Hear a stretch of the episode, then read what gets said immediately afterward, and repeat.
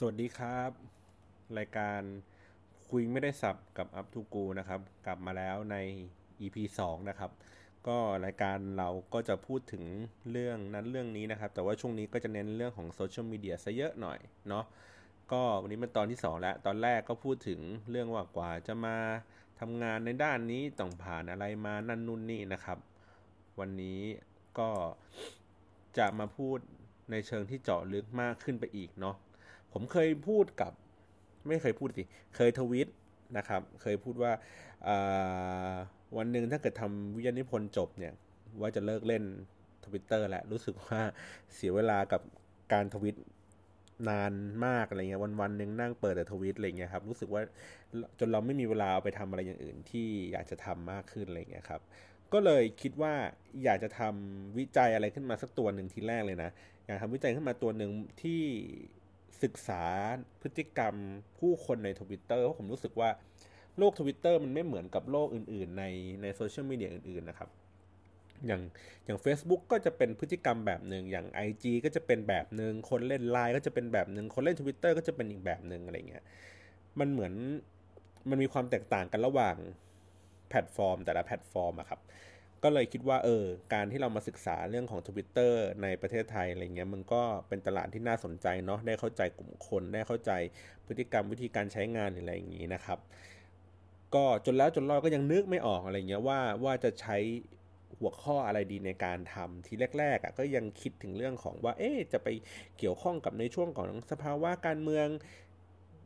บ้านเราที่มันมีการตอบโต้กันผ่านทวิตไปมาอะไรอย่างเงี้ย ฝ่ายแดงจัดเหลือนจัดอะไรเงี้ยตีกันหรืออะไรแบบนี้ แล้วก็เคร่งกันนะเคยเคยคิดในหัวข้อว่า รู้ทั้งรู้ว่าคนคนนี้ครับ ให้ข้อมูลที่ผิด แต่ทำไมเราถึงยังเชื่อว่ามันถูกอะคือคือในช่วงในช่วงสภาวะการเมืองเนี้ยครับ คือมันก็มีคนเหมือนเอาข้อมูลมาแบบ อาจจะใส่ลายป้ายสีนั่นนู่นนี่อะไรเงี้ยครับใส่เข้ามาอะไรเงี้ยแล้วก็พอเป็นออนไลน์อินฟลูเอนเซอร์เนาะคนมีคนตามเยอะแยะอะไรเงี้ยคนก็รู้สึกเชื่อเชื่อในตัวคนคนนั้นมากกว่าข้อมูลของคนคนนั้นอะไรเงี้ยครับซึ่งซึ่งมันดูผิดเพี้ยนจากสิ่งที่เราเข้าใจกันว่าเฮ้ยคนเองคนเราเองอะน่าจะมีวิจารณญาณในการแบบเขาเรียกไงตรวจสอบข้อมูลเองอะไรเงี้ยครับไม่ไม่ว่า คนคนนั้นที่พูดมาเนี่ย จะเป็นคนที่เราเชื่อถือ หรือว่าเป็นสื่อหรือว่าเป็นใครใดๆก็ตามอะไรเงี้ย แต่จริงๆแล้วมันมันไม่ใช่อะ คนเรามันมันมันเชื่อกันง่าย ๆ ผ่านทางอย่างที่บอกครับ online influencer หรือว่าคนที่มีอิทธิพลต่อความคิดของเขาอะไรเงี้ย มันก็เลยไม่ต้องแปลกใจว่าทำไมถึง มันยังมีเน็ตไอดอลที่ยังขายครีมเถื่อนอยู่ทั้งที่เราก็พูดกันอยู่ทุกๆวันว่าเฮ้ยครีมเถื่อนมันแบบมันเลวมันเฮี้ยหรืออะไรเงี้ยถูกไหม แต่ก็ยังมีคนซื้อยังมีคนใช้ยังมีคนแบบรีวิวอะไรอย่างนั้นอยู่อะไรเงี้ยครับ ที่แรกเคยคิดว่าจะทำวิจัยเรื่องนั้น แต่ก็รู้สึกว่ามันก็คงมีในสโคปแบบนี้อยู่พอสมควรแล้วอะไรเงี้ยครับ ผมก็เลยไปให้ความสนใจกับเรื่องหนึ่งขึ้นมาพอดีมันเป็นเรื่องงานที่ทำด้วยก็คือเกี่ยวข้องกับรายการทีวีครับ ทีเนี้ยตัวรายการทีวีเองก็มีระบบวัดผลอยู่ในระดับหนึ่งอะไรเงี้ยครับ เป็นที่เรา ทราบๆกันดีก็คือเป็นระบบเลตติ้งทีวีนะครับ เดี๋ยวผมมามาย่อยในเรื่องนี้อีกทีหนึ่งให้ฟังเนาะว่าเลตติ้งทีวีมันทำงานยังไง แล้วก็ social media อย่าง Twitter อะไรเงี้ยมีบทบาทสำคัญยังไงกับกับอุตสาหกรรมทีวี อย่างน่าสนใจอะไรเงี้ยครับ เดี๋ยวเอาไว้อีกสักประมาณ EP 3 EP 4อะไรเงี้ยเดี๋ยวผมค่อยมาเล่าให้ฟังแล้วกัน แต่ว่าผมที่ผมบอกก็คือว่าในในในพฤติกรรมการใช้งานทวิตเตอร์ของคนไทยอะ มันจริง ๆ ก็ไม่ได้แตกต่างจากคนใช้งานทวิตเตอร์กันทั้งโลกนะหมายถึงว่าทั้งโลกเขาก็ใช้งานกันลักษณะแบบนี้เนี่ยแหละ คนไทยก็ใช้งานเหมือนเหมือนกันเหมือนกับคนที่ใช้งานทวิตเตอร์อื่น ๆ ทั่วโลกอะไรเงี้ยเปอร์เซ็นต์แต่ว่าเปอร์เซ็นต์ในการมีผู้ใช้งานในประเทศไทยเนี่ยมันค่อนข้างน้อย มันมีอยู่ราวๆประมาณสัก 1-2 ล้าน user เองนะครับ ถ้าเทียบกับ Facebook มันมีตั้ง สามสิบกว่าล้านอะไรเงี้ย มีคนถามผมเหมือนกันนะว่าทำไมทวิตเตอร์ถึงได้รับความนิยมในประเทศไทยเนี่ยน้อยกว่าต่างประเทศอะไรเงี้ยครับ อย่างที่อเมริกาหรือว่าอย่างที่อื่นๆอะไรเงี้ย คนใช้ทวิตเตอร์กันเยอะมากอะไรเงี้ยครับ เสพสื่อผ่านทางทวิตเตอร์ค่อนข้างเยอะทำไมประเทศไทยเราค่อนข้างใช้กันน้อย ผมก็บอกว่าไม่รู้นะ ถ้าเกิดถามถามว่าเพราะอะไรอะไรเงี้ย ผมบอกว่า เพราะว่าคนไทยไม่ค่อยชอบอ่านกันนะครับ คนไทยชอบ สพอะไรที่ง่ายๆครับเสพรูปอย่างเงี้ยชอบดูรูปชอบกดไลค์อะไรเงี้ยครับมันก็เลยทำให้ IG เราค่อนข้างจะแบบเติบโตเร็วมากๆเลย หรือว่าอย่างที่เป็นเฟซบุ๊กเนี่ยครับ Facebook มันค่อนข้างหลากหลายอะ่ะมีมันก็มีรูปได้ถูกไหมฮะ มีcontent มีวิดีโออะไรอย่างเงี้ยคนก็ไลค์ก็แชร์ก็ save อะไรอย่างเงี้ยกันง่ายมันรู้สึกว่ามันมันมันวาไรตี้กว่า แต่พอมันเป็นทวิตเตอร์ปุ๊บมันสั้นนะครับ พอมันสั้นเสร็จปุ๊บแล้วเนี่ย คือคนที่ต้องทวิตนะครับ มันก็ต้องใช้ความสามารถในการย่อย่อตัวหนังสือให้มันเหลือแค่แบบร้อยสี่สิบตัวอักษรอะไรเงี้ย ซึ่งซึ่งก็เป็นความชำนาญเป็นความเชี่ยวชาญอย่างหนึ่งนะ ก็คือเป็น skill ที่คนทั่วๆไปไม่สามารถทำได้ครับ การย่อความนะครับ เราก็จะเคยเห็นในยุคยุคหนึ่งที่แบบคนใช้ทวิตแล้วอึดอัดกับไอ้ข้อจำกัด140ตัวอักษรนะก็เลยไปเขียนในโน้ตในในในมือถือครับ แล้วก็ cap ไอ้โน้ตอันนั้นมาแปะในทวิตอีกทีหนึ่งเนาะบ้ามันเหมือนว่ามันมันเพิ่มความยาวขึ้นหรืออะไรอย่างเงี้ยหรือว่าบางคนก็ใช้ shorten อะไรอย่างเงี้ยครับก็คือเขียนทวิตยาวๆมาก แต่มันก็ทำให้ระบบมันตัดให้มันเหลือสั้นลงก็ออกมาเป็น 3 4 ทวิตหรืออะไรแบบเนี้ยในช่วงแรกๆของการใช้งานทวิตเตอร์ที่ผมเห็นอยู่บ่อยๆนะเออพอสักพักหนึ่งไอ้คนกลุ่มนี้มันก็หายไปเพราะเขารู้สึกว่าเขาคงอึดอัดในการในการใช้งานที่มันจะต้องสั้นๆ ลงก็เหลือแต่เฉพาะคนที่ เริ่มคุ้นชินกับการที่ทวิตสั้น ๆ อะไรแบบนี้นะครับ มันก็เลยเป็นอพอ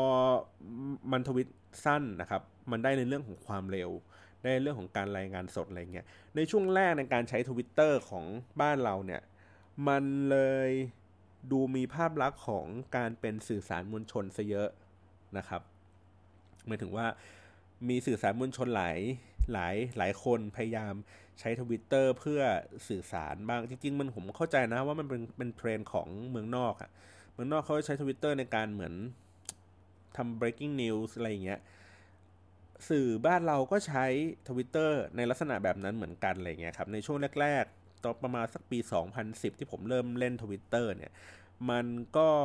มีพวกสื่อเครือเนชั่นอะไรเงี้ยครับพยายามโหมพยายามใช้งานกัน แล้วก็เหมือนพยายาม เขาเรียกไงนะทำตัวเป็นเหมือนกูรูครับด้านเนี้ย ก็คือแบบอ่าคนนั้นคนนี้ใช้แรงงานอะไรเงี้ยใช้เทคโนโลยีในการแบบนั่นนู่นนี่ไป อย่างที่บอกว่าคนไทยเราอะไม่ไม่ได้มีความชอบอ่านมากสักเท่าไหร่อะไรเงี้ยมันก็เลยทำให้พอนักข่าวพยายามจะนำเสนอข่าวผ่านทางทวิตเตอร์อย่างเงี้ยครับมันก็ไม่ค่อยได้รับความนิยม ก็คือมันก็มีคนที่ติดตามพอเชื่อถืออยู่บ้างอะไรเงี้ยครับ มันก็กลายเป็นว่ามัน มันไม่ค่อยได้ผลเท่าไหร่อะไรเงี้ยครับแต่ว่าใน Twitter ช่วงนั้นก็คงเป็นกลุ่มคนเล็กๆ ที่ค่อนข้างที่จะแบบ nerd nerd หน่อยเนาะนอกจากสื่อมวลชนแล้วก็จะมีพวกสายไอทีหรือหรืออะไรเงี้ยครับมาใช้งานการมาลองเล่นดูลองระบบกันหรืออะไรแบบนี้ ก็ยังพูดถึงกันอยู่ในวงแคบๆพอในยุคถัดมานะครับ ก็พอเริ่ม Twitter เริ่มได้รับความนิยมมากขึ้น เริ่มมีอายุของผู้ใช้งานที่ลดลง ขึ้น เกิดขึ้นมาจากช่วงที่แบบเหมือนศิลปินเกาหลีอะไรเงี้ยครับ ก็มาเริ่มมาเริ่มเล่นทวิตกันบ้าง หรือว่ามีการใช้แฮชแท็กหรือว่ามีการโพสต์รูปนั่นนู่นนี่อะไรเงี้ยครับเป็นกิจกรรมอะไรสักอย่างหนึ่งของของทางเกาหลีผมผมจำไม่ค่อยได้แล้วเนาะเหมือนคล้ายๆว่าปั่นแฮชแท็กกันนะครับใครใช้แฮชแท็กอันนี้เยอะก็คนนี้ก็จะโหวตชนะอีกคนนึงหรืออะไรแบบเนี้ยมันก็เลยทำให้แบบมีผู้ใช้งาน ในกลุ่มหนึ่งที่แบบน่าสนใจอะคือกลุ่มแบบติ่งเกาหลีเลยอะไรเงี้ยก็ใช้งานทวิตเตอร์ค่อนข้างเยอะอะไรเงี้ยครับเนาะแล้วก็ในปัจจุบันนี้กลายเป็นว่าเอ่อกลุ่มคนที่ใช้งานทวิตเตอร์เนี่ยมันไม่ได้เป็นแค่สื่อมวลชน หรือว่าคนที่อยากจะตามข่าว ไม่ใช่เป็นแค่ติ่งเกาหลีหรืออะไรแบบนี้ละมันเป็นเอ่อเขาเรียกไง social media platform ที่ที่รู้สึกว่าปลอดภัยจากผู้ปกครองเอออันนี้อันนี้อันนี้เป็นข้อมูลที่น่าสนใจเหมือนกัน ก็คือว่า คือพอ Facebook มันค่อนข้าง mass ฮะมันมันมีคนใช้งานเยอะอย่างเงี้ยพ่อแม่ก็เริ่มไปใช้ พอพ่อแม่ไปเริ่มไปใช้ปุ๊บสิ่งแรกที่พ่อแม่ทำก็คือติดตามลูกอะว่าลูกทำอะไรอยู่อะไรเงี้ยเขาก็ไป follow ลูกหรือว่าไปแบบให้เป็น friend กันอะไรเงี้ยเด็กๆเเขาก็รู้สึกว่าแบบ เอ้ย มาตามอะไรกูอีกแล้ววะอะไรเงี้ยเขาก็ลดบทบาทในการใช้งาน Facebook ลงแล้วก็หาแพลตฟอร์มอื่น ซึ่งมีความซับซ้อนกว่า และคิดว่าพ่อแม่คงเข้าใจยากอะไรเงี้ย ในการลองเล่นดู ถ้าเป็นที่อเมริกามันคงเป็นพวก Snapchat อะไรเงี้ยครับ แต่ว่าที่เมืองไทยอะเด็กมันก็หนีมาใช้ Twitter มากขึ้น อืม คือทวิตเตอร์ถามว่าใช้งานยากไหมผมผมก็ผมก็บอกว่ามันก็ไม่ได้ยากแล้วมันก็ไม่ได้ง่ายนะ แม้กระทั่งแบบอย่างแฟนผมเนี้ย คือเหมือนผมก็พยายามทำให้มันดูยาก เขาจะได้ไม่มาตามดูว่า ผมทวิตอะไรหรืออะไรแบบเนี้ยเออแล้วก็อย่างที่บอกคือด้วย nature ของคนไทยคือไม่ได้มีความ อยากจะอ่านข้อมูลอะไรเยอะครับมันมันค่อนข้างจะเสพยากเพราะฉะนั้นเขาก็เขาก็เลยไม่ไม่สนใจ ไม่อยากจะแบบเรียนรู้ว่ามันใช้งานยังไงหรืออะไรแบบเนี้ยเนาะมันก็เลยกลายเป็นที่สุงสิงของเด็กๆกันนะในทวิตเตอร์ก็มีการพูดคุยกันหรืออะไรอย่างเงี้ยครับ ก็จะมีกลุ่มคนที่มันมีหลายสเกลหลายรูปแบบ เราก็จะเห็นว่ากลุ่มคนที่เป็น online influencer ในทวิตเตอร์เองเนี่ย มันก็จะมีบางคนก็จะเป็นเหมือน เออเป็นอินฟลูเอนเซอร์ให้กับเด็กๆ อะไรเงี้ยครับ เด็กๆก็จะมีค่อนข้างเยอะตั้งแต่ชักสักมต้นมปลาย มัธยมอะไรเงี้ยผมค่อนข้างเห็นเยอะนะในทวิตเตอร์อะไรเงี้ยครับก็เลยกลายเป็นว่ามันเหมือนเป็นกลุ่มคนอีกกลุ่มหนึ่งที่ที่น่าสนใจในใน social media แล้วก็เขาก็ค่อนข้างที่จะใช้เวลากับ Twitter เยอะพอๆกับ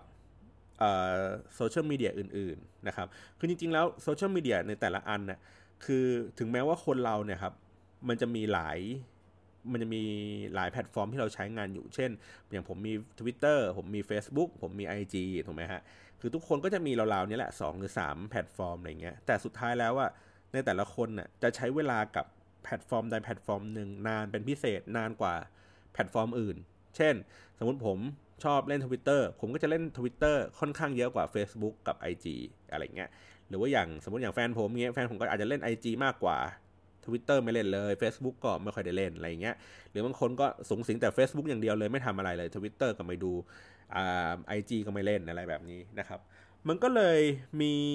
เขาเรียกไง ecosystem บางอย่างของของของโซเชียลมีเดียนะครับมันมัน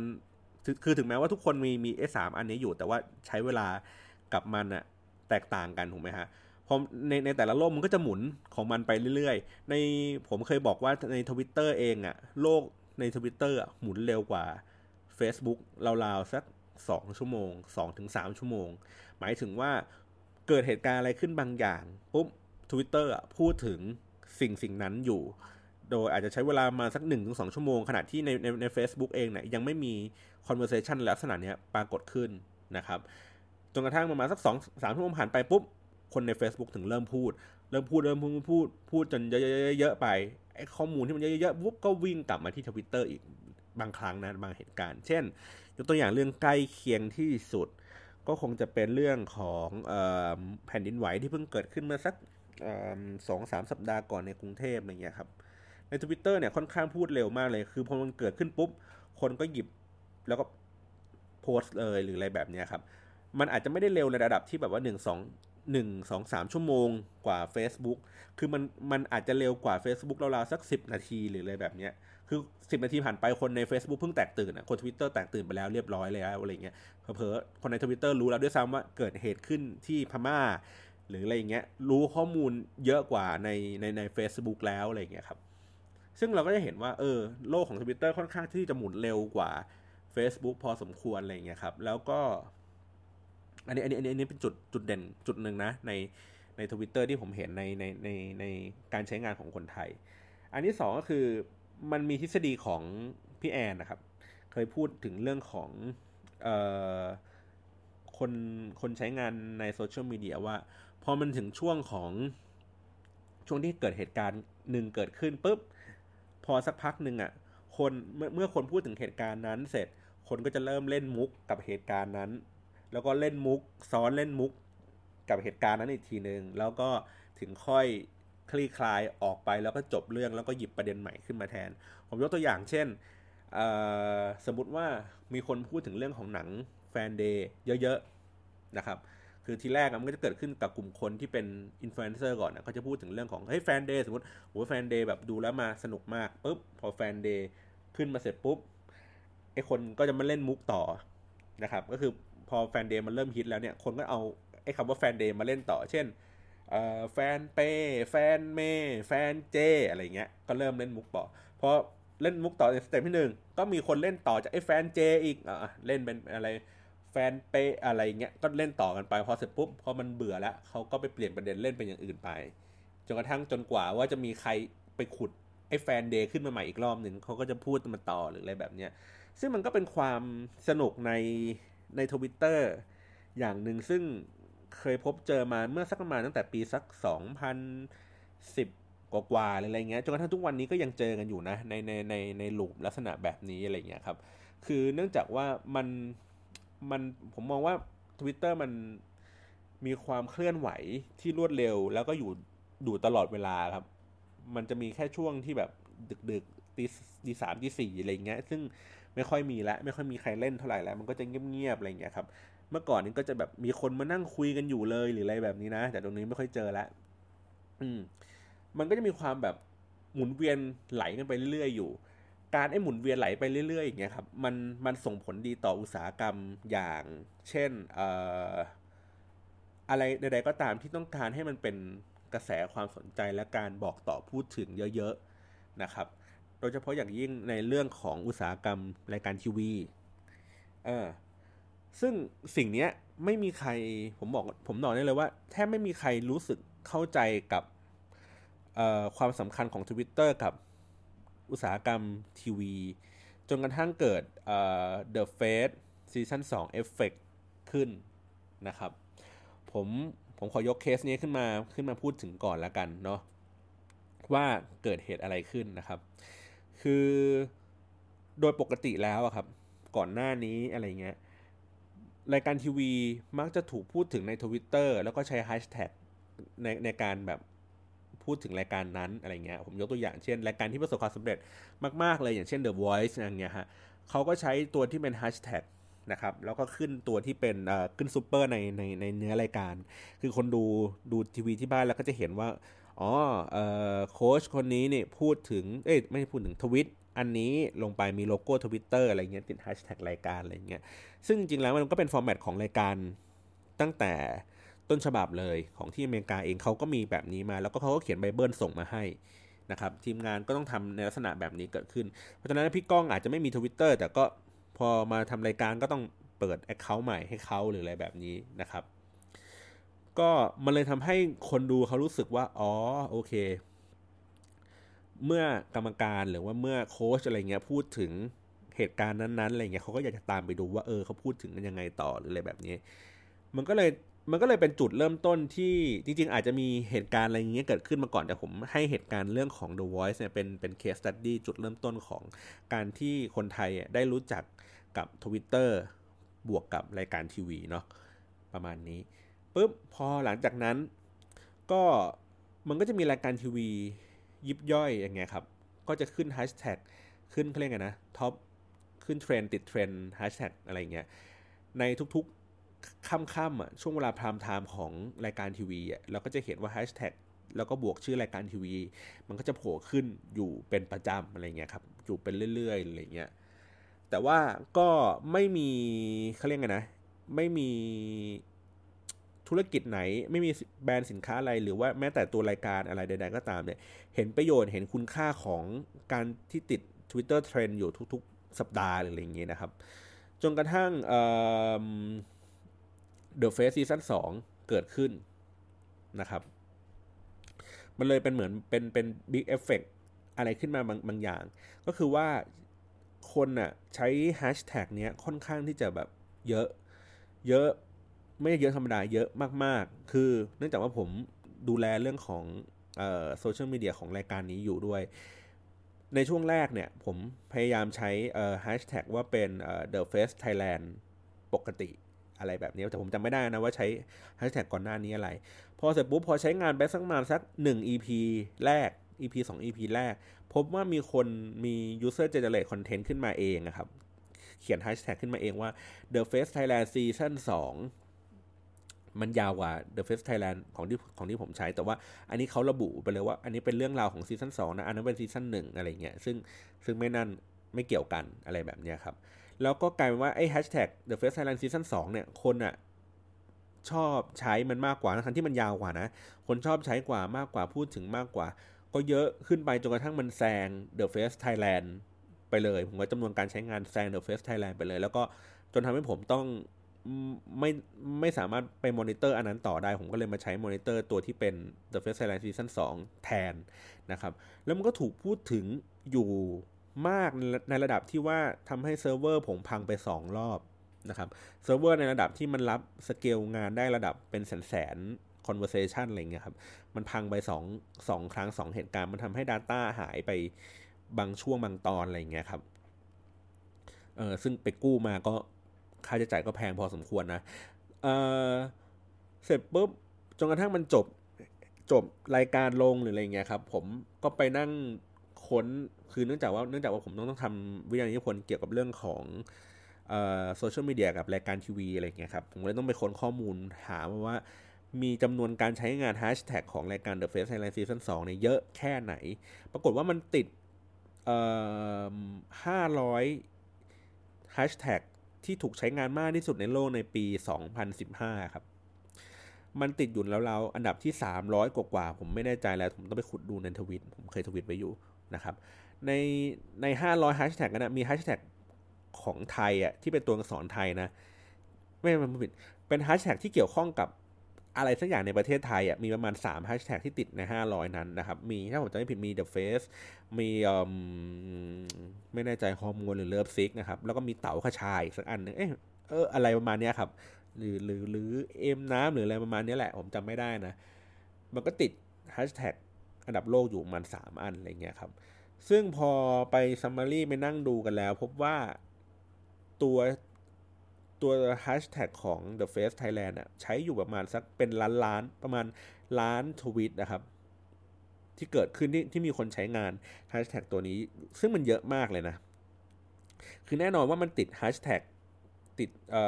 พูดผิดติด Twitter Trend นะครับ ในในทุกๆ สัปดาห์ของที่เขาออกอากาศอะไรเงี้ยแล้วมันก็ลากยาวไม่ใช่แค่ว่าสมมติว่ารายการมันเพิ่มเออมัน on on air มาสักห้าโมงเย็นถูกไหมฮะ แล้วมันจบมาสักหนึ่งทุ่มอะไรเงี้ยครับ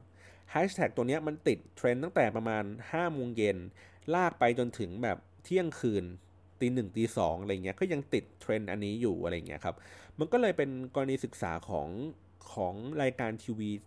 ทั้งหมดเลย หลังจากนั้นเป็นต้นมาอย่างที่ผมบอกก็คือว่า หลังจากเกิด The Face Effect ขึ้นมาปุ๊บ มันทำให้รายการทีวีเขาเขาหันกลับมาให้ความสนใจกับ การโอเคเรื่องของการใช้โซเชียลมีเดียประชาสัมพันธ์ในการทีวีมากขึ้น แล้วก็เน้นหนักไปเรื่องของทาง Twitter นะครับว่า Twitter มีความสำคัญต่ออุตสาหกรรมรายการทีวี พอสมควร เวลาผมไปขายงานนะครับ ไปขายงานขายลูกค้าอะไรเงี้ยต่างๆ ผมจะบอกว่า คือ Twitter เป็นสิ่งที่เราไม่ควรมองข้ามในใน ในโซเชียลมีเดียในประเทศไทยนะครับ คือปกติแล้วอะคนอื่นนักการตลาดทั่วๆไปอะไรเงี้ยเขาก็จะให้ความสนใจกับ Facebook ที่มันคนเยอะ IG ที่มันคนเยอะมีดาราใช้อะไรเงี้ยครับทวิตเตอร์ไม่ค่อยมีดารามาใช้เป็นชิ้นเป็นอันเท่าไหร่ถูกไหมก็จะมีแต่คนธรรมดาทั่วๆไป แล้วก็ผู้ใช้งานก็น้อยทำไมเขาต้องมาใส่ใจอะไรเงี้ยครับ แต่ผมบอกว่าทวิตเตอร์อะมันสร้างพฤติกรรมบางอย่างให้เกิดขึ้น ซึ่ง Facebook กับ IG ไม่สามารถทำได้ มันคือการที่ให้คนรู้สึกว่าเป็นส่วนหนึ่งเป็นเป็นเป็นอันหนึ่งอันเดียวกันกับรายการทีวีที่เขากำลังดูอยู่ ปกติแล้วเมื่อก่อนเนี่ย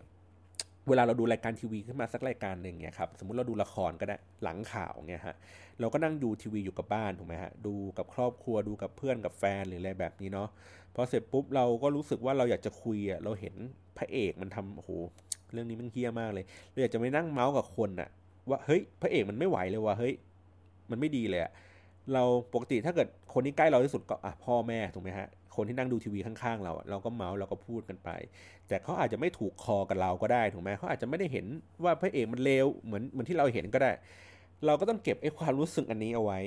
วันรุ่งขึ้นจนกระทั่งไปเจอเพื่อนที่ทำงานเราถึงไปนั่งเมาส์กับเพื่อนเฮ้ยเมื่อคืนมาดูละครเรื่องนี้ป่าวะโอ้พระเอกมันเฮี้ยมากเลยวะไม่อย่างนี้ถูกไหมฮะนี่คือพฤติกรรมโดยปกติของคน ดูละครดูทีวีอะไรอย่างเงี้ยกันนะฮะก็คือต้องรออีกวันหนึ่งอะรอจนกระทั่งแบบไปเจอคนที่มันคอเดียวกันนะแต่ทวิตเตอร์มันตัดตัดช่วงเวลานั้นตัดแกลบนั้นออกไปเลยอะฮะคือระหว่างที่เราดูทีวีถูกไหมฮะเราทวิตเราใช้แฮชแท็กรายการนี้ต่อเข้าไปด้วย เพราะฉะนั้นเนี่ยเราก็จะเห็นคนที่เขาพูดถึง หรือว่ากำลังดูอยู่ในฉากเดียวกันในซีนเดียวกันในเวลาเดียวกันกับที่เรากำลังดูอยู่เช่นเดียวกัน แล้วก็คนพวกเนี้ยเขาก็ ทวิตในเรื่องของความรู้สึกสิ่งที่เขารู้สึก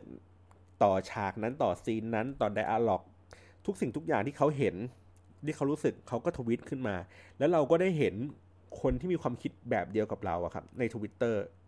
ผ่านแฮชแท็กพวกนี้ปุ๊บแล้วก็ทำการทำอะไรรีทวีตบ้างรีพายต่อไปเฮ้ยใช่ใช่ใช่เห็นด้วยอะไรเงี้ยรีทวีตซ้ำไปซ้ำมาซ้ำไปซ้ำมาอะไรเงี้ยครับมันก็เลยทำให้สร้างอัตรสในการรับชมรายการทีวีมากขึ้นกว่าเดิม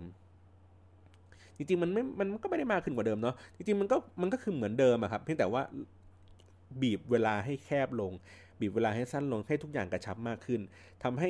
จากที่เราจะต้องไปรอคุยกับเพื่อนในวันพรุ่งนี้เช้า เราคุยกับเพื่อนตอนนี้ได้เลยนะครับผมเลยมองว่าแบบนี้เนี่ยแหละมันเรียกว่า second screen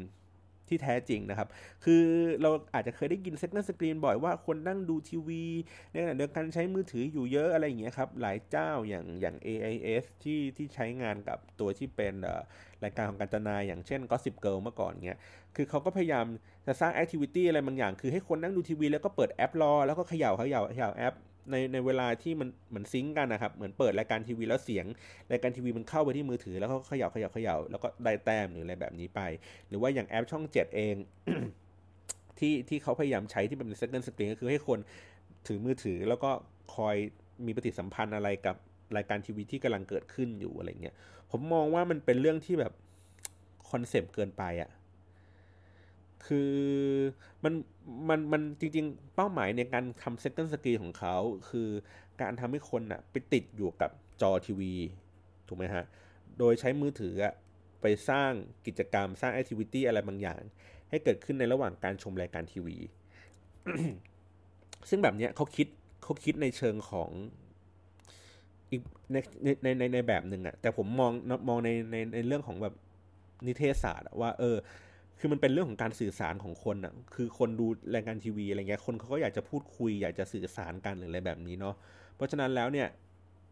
การใช้ทวิตเตอร์อะไรเงี้ยในการพูดคุยกันมันทำให้สร้างอัตรสอย่างที่ผมบอกฮะ สร้างจำนวนคนดูให้ให้เพิ่มขึ้น แทนที่จะแบบนั่งดูกับอยู่คนเดียวที่บ้านอะไรเงี้ยเรารู้สึกว่ามันมีเพื่อนที่นั่งดูรายการนี้พร้อมกันอยู่อะไรเงี้ย แล้วเรารู้สึกว่าเฮ้ยเราเชื่อไอ้คนคนนี้ด้วยนะ ว่าเขากำลังพูดในสิ่งนี้อยู่เอออะไรเงี้ย มันก็ทำให้ เอ่อให้ The Face เองอะครับพอมันมีลักษณะแบบนี้เกิดขึ้นอะมันทำให้ The Face เองอะมันยิ่งแพร่กระจายออกไปมากขึ้น เป็นเป็นในเชิงวงกว้างออกไปมากขึ้น แต่ผมไม่ได้บอกว่า Twitter มันทำให้ The Face มันดังนะ ไม่เกี่ยวกันผมผมผมมองว่ามันเป็นส่วนหนึ่งมันเป็นปัจจัยหนึ่งที่ทำให้มันแพร่กระจายออกไปได้เร็วขึ้นเนาะมันเลยทำให้รายการทีวีผ่านคือการเสพรายการทีวีผ่านทวิตเตอร์มันเลยกลายเป็นความสนุกอีกประเภทหนึ่ง มันก็เลยทำให้มีโมเดลในลักษณะแบบนี้เกิดขึ้นมาอีกเรื่อยๆอะไรเงี้ยครับการพูดถึงรายการทีวีผ่านทางแฮชแท็กผ่านทางทวิตเตอร์อะไรเงี้ยคนก็จะเล่นรู้สึกว่าสนุกขึ้นสนุกขึ้นเรื่อยๆอะไรเงี้ยแล้วมันก็ทำให้ติดติดเทรนอะไรเงี้ยบ่อยอะไรเงี้ยครับก็เคยมีลูกค้าถามว่าเออจะทำยังไงให้มันติดเทรนทวิตเตอร์เทรนได้อะไรเงี้ยเพราะว่าในบางสัปดาห์เองอะมีการทวิตเยอะ แต่ว่าไม่ติดเทรนบางสัปดาห์ทวิตน้อยกว่า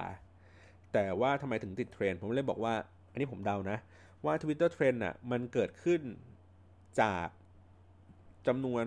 การทวิตในระยะเวลาอันสั้นในจำนวนที่มากผ่านคนที่มี Follow เยอะในระดับหนึ่ง คือมันใช้สองปัจจัยร่วมกันนะครับ ก็คือว่าจำนวนจำนวนกับเวลาเหมือนว่าใช้เวลาที่น้อยในจำนวนที่มาก แล้วก็บวกกับการที่มีคน ที่มี follower มากอะไรเงี้ยครับมันทำให้มันทำให้การแพร่กระจายการโอกาสในการมองเห็นมันเยอะขึ้น พอเห็นมันเยอะขึ้นปุ๊บทวิตเตอร์เขาก็เลยจับว่าอ๋อโอเคแฮชแท็กนี้มันมันเริ่มมีความน่าสนใจมากขึ้นเขาก็เลยให้ติดเทรนด์มากขึ้นมากขึ้นไปเรื่อยๆอะไรแบบนี้นะ แต่ว่าไอ้ไอ้วิธีการจริงๆอะผมผมไม่มั่นใจนะ แต่ว่าผมใช้วิธีการศึกษาจากจากหลาย ๆ เคสที่ผ่านมาว่าเออทำไมบางครั้งมันติดเทรนด์ไวจังอะไรเงี้ย บางครั้งมันใช้เวลาตั้งนานกว่าจะติดเทรนหรือว่าบางครั้งไม่ติดเทรนเลยอะไรเงี้ยผมก็ดูในปัจจัยต่างๆ ว่ามันเกิดอะไรขึ้นก็เลยพบว่าอ๋อโอเค มันมีเรื่องของเวลาเรื่องของจำนวน แล้วก็เรื่องของเอ่อ online influencer ซึ่งเข้ามาเกี่ยวข้องด้วยหรืออะไรแบบนี้ครับซึ่งแต่ว่าแต่ถามว่าพอเรารู้ไอ้ปัจจัย 3 สิ่งนี้แล้วเราจะทำให้ไป commit กับลูกค้ารายการทีวีว่าเฮ้ยเราต้องทำแบบนี้นะ มันถึงจะติดเทรนอะไรเงี้ยผมก็บอกเปล่า เพราะจริง ๆแล้วมันคือ Twitter มันคือโลกของ เขาเรียกไงผมบอกว่ามันมีความพิเศษอีกอีกอย่างหนึ่งก็คือว่า คนก็รู้นะว่าไอ้คนเนี้ยมันมันอาจจะรับตังมาพูด หรือว่าเขาอาจจะมีความสงสัยว่าไอ้คนนี้เขารับตังมาพูดหรือเปล่าอะไรเงี้ยแต่ก็มีความมีความรู้สึกว่าเชื่อในข้อมูลในสิ่งที่คนคนนี้พูดมากกว่าการพูดผ่านทาง IG มากกว่าการพูดผ่านใน Facebook ตัวเลขนี้ผมผมไม่ยืนยันนะว่า คนน่ะเชื่อถือข้อมูลใน Twitter มากกว่า Facebook หรือ IG มากกว่ากันนะ แต่ผมแค่รู้สึกว่า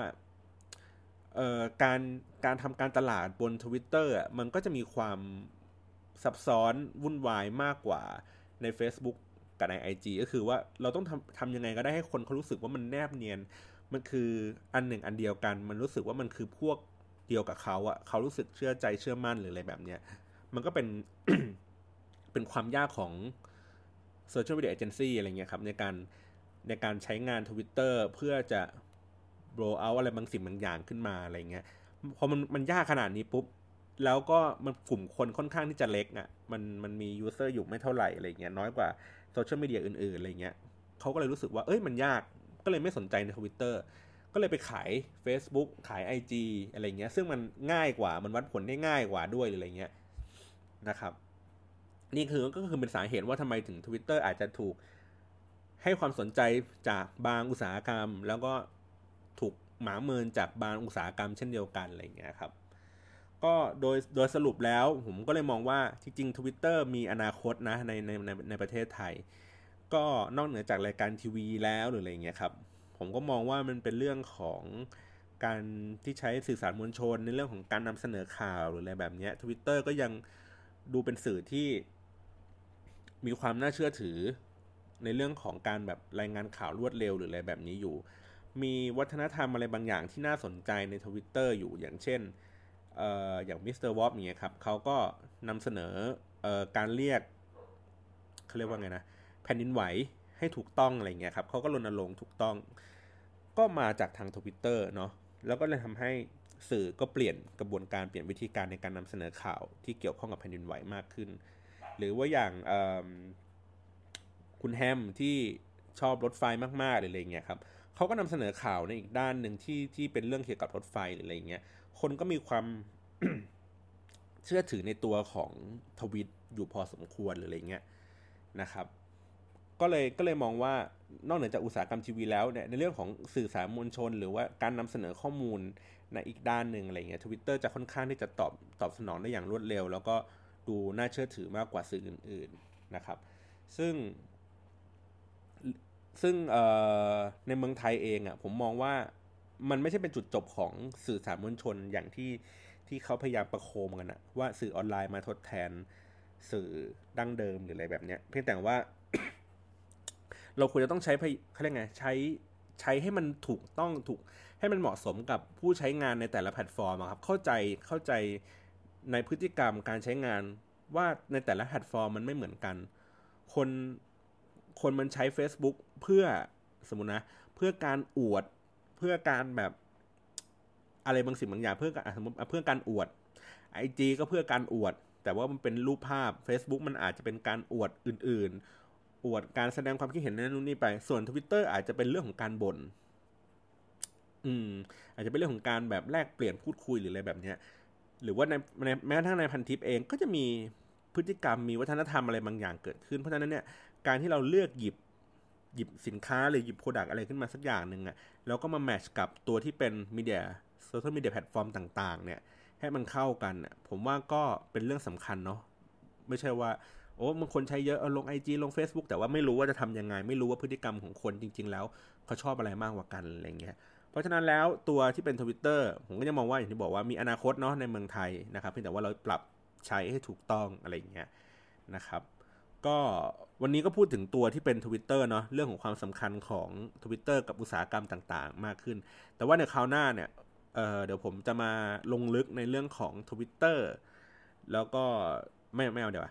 คราวหน้าพูดถึงเรื่องของออรายการทีวีเนาะกับโซเชียลมีเดียว่า ว่ามันทำงานกันยังไง แล้วก็มันมีมีผลมีอิทธิพลอะไรมากมากกว่าเดิมยังไง เพราะว่าครั้งนี้ผมเกริ่นไปพอสมควรแล้วล่ะว่าในการทีวีกับ Twitter อะไรเงี้ยค่อนข้างมีความสำคัญกันคราวหน้าเดี๋ยวผมจะขยายภาพในเรื่องนี้ให้ให้มากขึ้น เพราะว่าเรื่องนี้มันอยู่ในงานวิจัยของผมด้วยเดี๋ยวเหมือนสัปดาห์หน้าเดี๋ยวผมมาเล่าเรื่องงานวิจัยที่ผมทำเรื่องกันว่า ผมทำเรื่องของวิธีการเอ่อการใช้โซเชียลมีเดีย ในการประชาสัมพันธ์โปรโมทรายการทีวีว่ามันทำอย่างไรอะไรอย่างเงี้ยครับ แล้วก็แล้วก็วิธีการวัดผลความแล้ววิธีการวัดผลของรายการทีวีครับผ่านทางโซเชียลมีเดียจริง ๆ แล้วมันมันทำงานยังไงกันนะครับ วันนี้ก็ขอบคุณมากครับที่รับฟังกันนะฮะ